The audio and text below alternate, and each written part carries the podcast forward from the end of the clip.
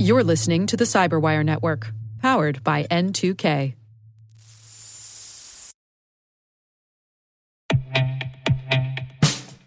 And now, a message from Cyberbit.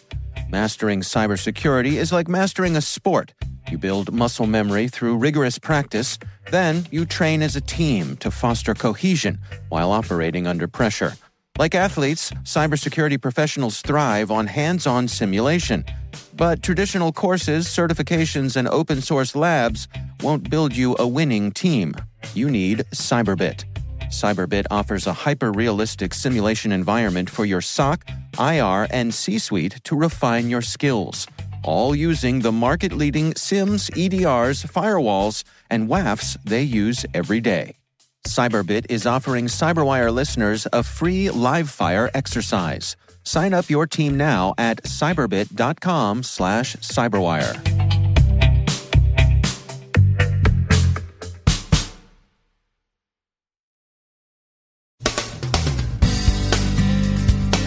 Memcached amplification attack took GitHub offline, but only briefly thanks to Akamai mitigation. Germany continues to fight off ongoing attacks on sensitive government networks. Germany hasn't said so, but everyone else sees Fancy Bear's paw prints all over this one. Fancy Bear is also said to be snuffling around embassies and other diplomatic targets. Capitol Hill mulls cyber deterrence, the Equifax breach looks worse, and the story of two high-profile fraud victims.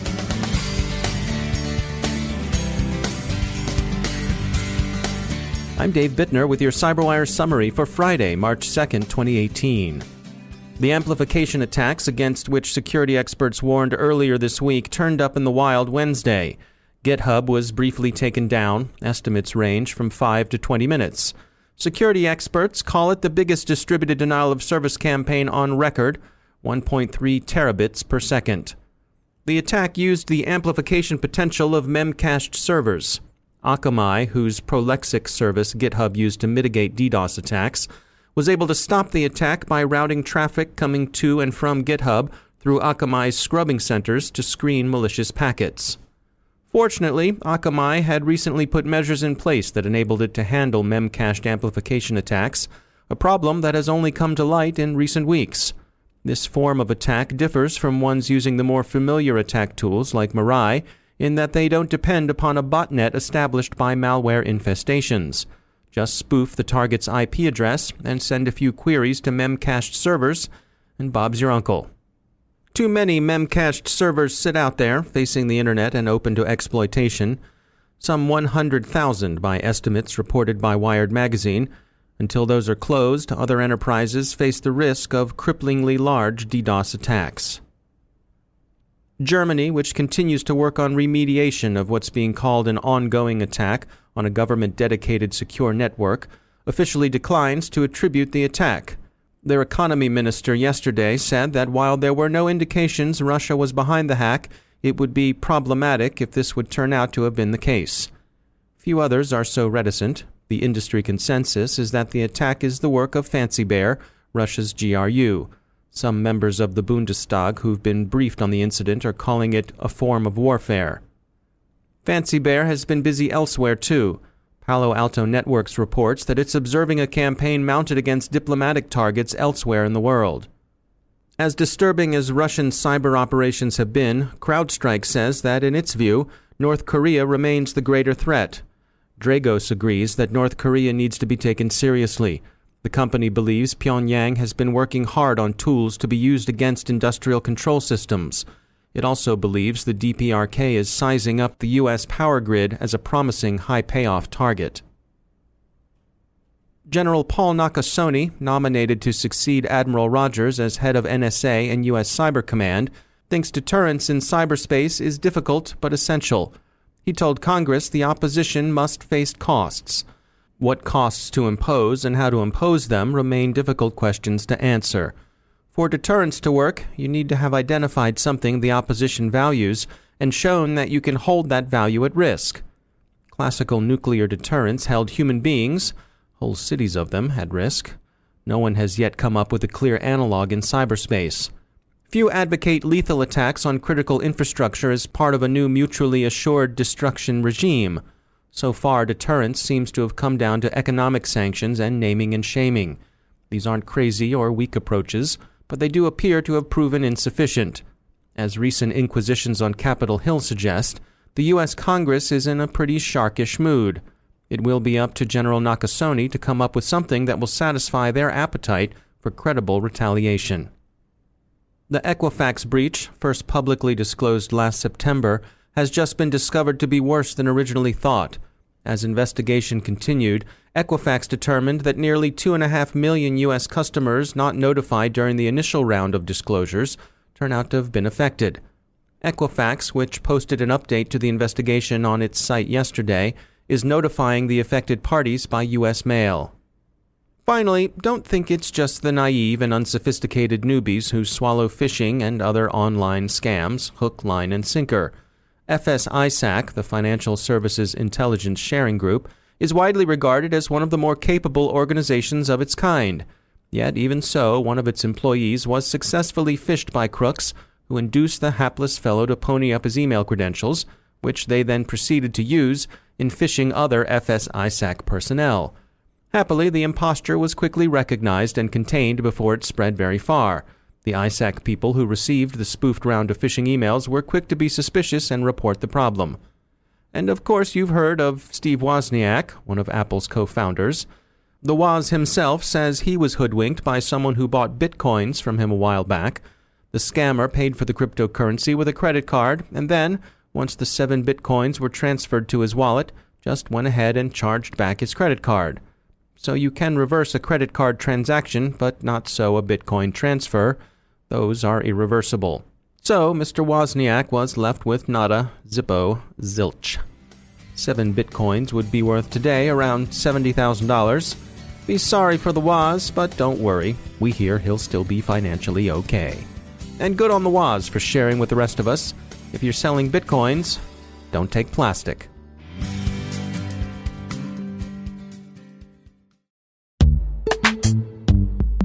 Every day, your IAM tech debt grows. Your multi-generational services struggle to work together. Building an identity fabric can fix this. It makes all your identity tooling stronger and allows you to connect any app to any service you want to use, with zero coding, zero maintenance, and zero app downtime. Strata's identity orchestration platform separates the identity logic from your applications, so you can optimize existing IAM tools and manage them in a single control plane. Now, every vendor, standard, and architecture work together. In short, building your identity fabric means you can secure your non-standard apps, keep your complex access policies, retire outdated IDPs, and modernize in record time. So build your fabric with Strata Identity and get rid of tech debt for good. Visit strata.io/cyberwire, share your identity priorities, and receive a pair of AirPods Pro. Offer valid for organizations over 5,000 employees. Connect today at strata.io/cyberwire.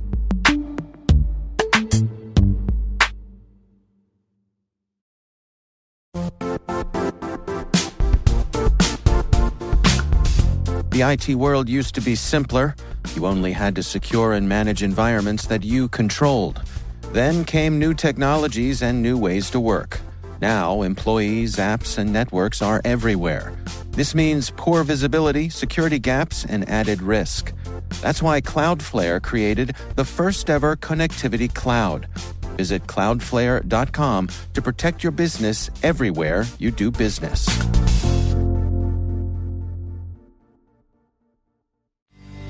And I'm pleased to be joined once again by Robert M. Lee. He's the CEO at Dragos. Robert, welcome back. We have been working our way through some of the various ICS environments, and today I wanted to talk about advanced manufacturing. What can you tell us about that? Yeah, absolutely. So when we think about the manufacturing industry in general, it is good to be able to separate it out into different classifications like you did in the introduction. When you think about manufacturing in North America, I think there's something like 7,300 or so like manufacturing shops. That's not all what we're talking about, though, because many of those are not interconnected systems or using industrial control systems in the way that we are talking about when we think about advanced manufacturing. So when I think of advanced manufacturing, it is those environments where they have industrial control, and they have interconnected systems, and they're taking advantage of technology to help their process in a significant way. Think of like Tesla and SpaceX and Pepsi and Kellogg, these big manufacturing companies.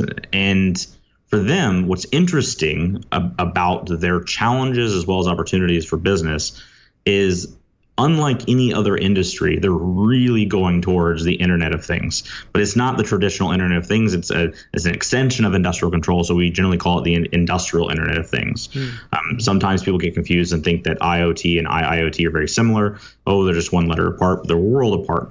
You basically go from IoT to IT to ICS to IIoT. So it's kind of a life cycle there. But those advanced manufacturing folks, instead of just having their traditional SCADA-type environments, they've got their control elements and things on the factory floors, but they've also got things like robot arms that are connected and they can swing around, and there can be safety issues if it's not protected correctly. Maybe even a simple broadcast storm in the network could cause one of those things to malfunction. And is the human operator outside of like a safety cage? Well, that's going to introduce a potentially life issue in terms of safety. So for them, they've got this amazing opportunity to take advantage of industrial Internet of Things as well as ICS to be much more effective, efficient, and automated in the production processes than ever before. But at the same time, they have the risk that there are now issues, not only incidental sort of malware and incidental broadcast storms and that kind of thing, but also targeted nature where things can occur to stall or disrupt the process. The factory lines sometimes have a very, very tight schedule. And when they're producing like the Tesla, as an example, they're very much pushing full steam ahead. But they also have the consideration that a lot of the intellectual property is not just stored in the IT environment. The actual implementation of how you're making devices and configuring them together and the efficiency to which you're achieving in of itself is intellectual property. And a lot of that's contained down the industrial networks. And so an adversary getting into those locations, espionage is a significant challenge for them. So when we think of electric and oil and wind and these other water and these other places, there's issues and there is espionage, but there's a very military focus for a lot of foreign nation states on projecting foreign power.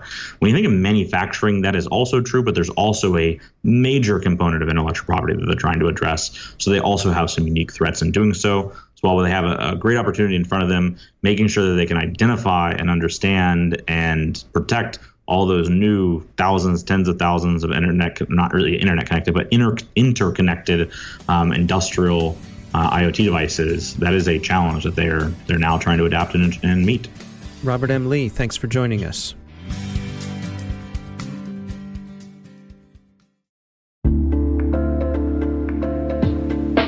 Are lengthy security reviews pulling attention away from your security program?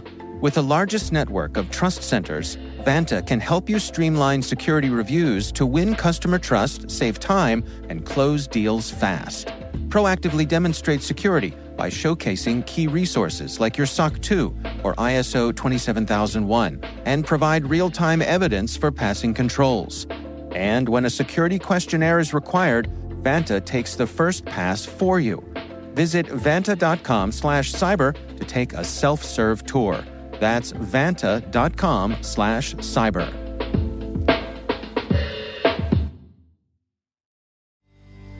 My guest today is Marcus Harris. He's a Chicago-based global technology attorney at Saul Ewing Arnstein & Lair, LLP.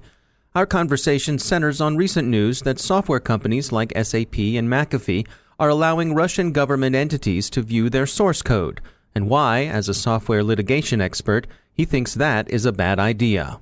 This has been going on for probably, I would say at least a couple of years, where in order to gain access into the Russian market, which is a multi-million-dollar market that's incredibly desirable for companies like SAP, Symantec, McAfee, Oracle, to enter, what the Russians are doing as a requirement of entry into their marketplace, they're requiring that software companies provide these Russian entities, which are typically agents of the Russian government, either explicitly or implicitly, to have access to the source code of the software, with the pretense being that the Russians want to review the software source code in order to make a determination as to whether it has any vulnerabilities in it.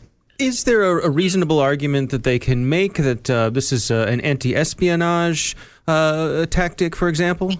I think they have made that argument, and I think it's certainly a reasonable argument. But you know, where that argument starts to become suspect, I think, is when the software is going to be utilized in really a non-governmental application.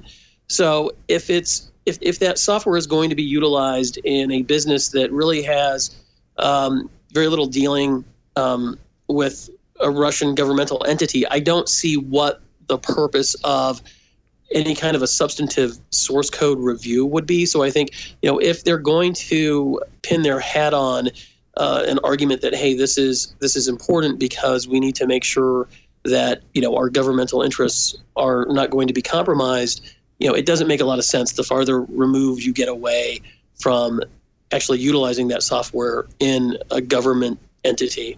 And so what's the risk here? If this is a consumer software or something that people are using to run their businesses, it's not a military situation or anything like that, what is the downside for us?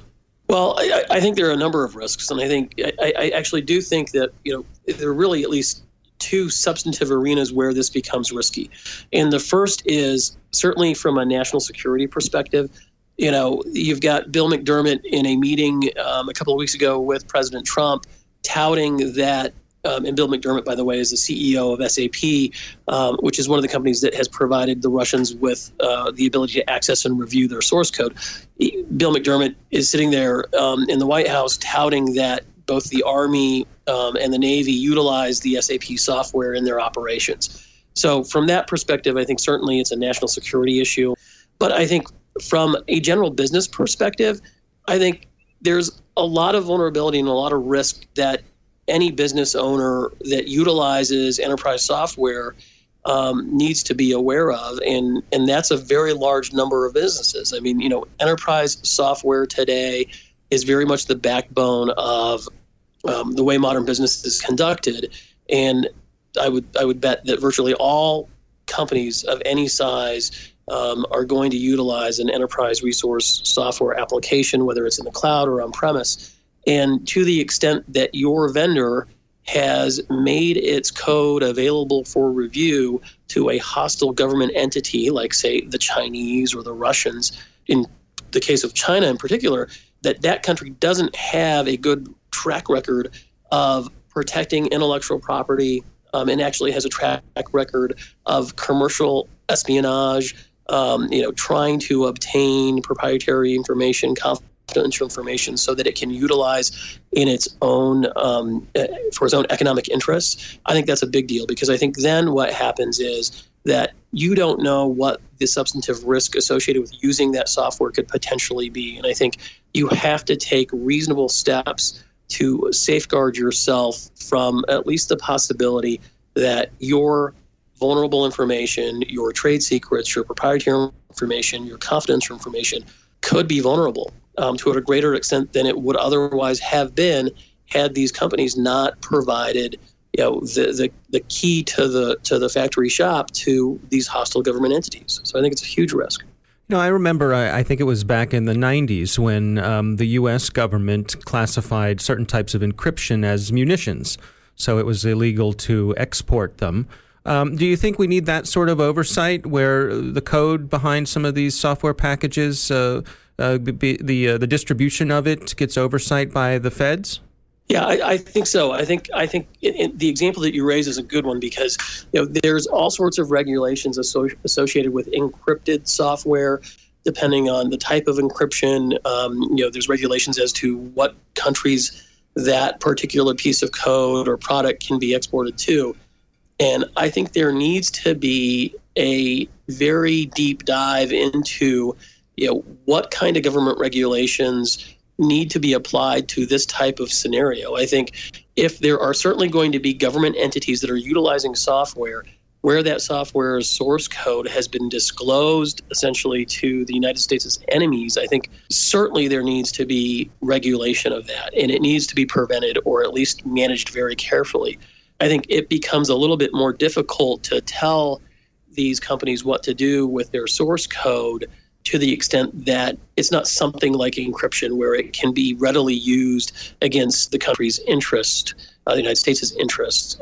But I certainly think that this kind of blatant review for the purposes of understanding the software, understanding its vulnerabilities, under the guise of protecting, the Russian government, for example, but really for the purpose of facilitating hacking and the like. I mean, some of these government entities on the Russian side that actually access the software or the source code are some of the same government entities that are allegedly responsible for hacking into the DNC's email system. So, there's a substantial risk, and I think government regulation needs to come, and it needs to come quickly in order to manage this process.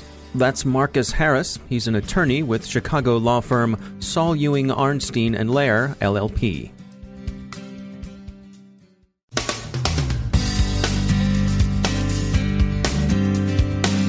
And that's the Cyberwire.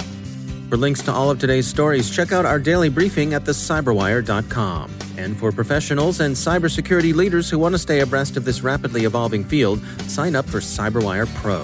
It'll save you time and keep you informed. Listen for us on your Alexa smart speaker, too. The Cyberwire podcast is proudly produced in Maryland out of the startup studios of Data Tribe, where they're co-building the next generation of cybersecurity teams and technologies. Our amazing Cyberwire team is Elliot Peltzman, Peru Prakash, Stefan Vaziri, Kelsey Bond, Tim Nodar, Joe Kerrigan, Carol Terrio, Ben Yellen, Nick Vilecki, Gina Johnson, Bennett Moe, Chris Russell, John Petrick, Jennifer Iben, Rick Howard, Peter Kilpie, and I'm Dave Bittner. Thanks for listening. We'll see you back here tomorrow.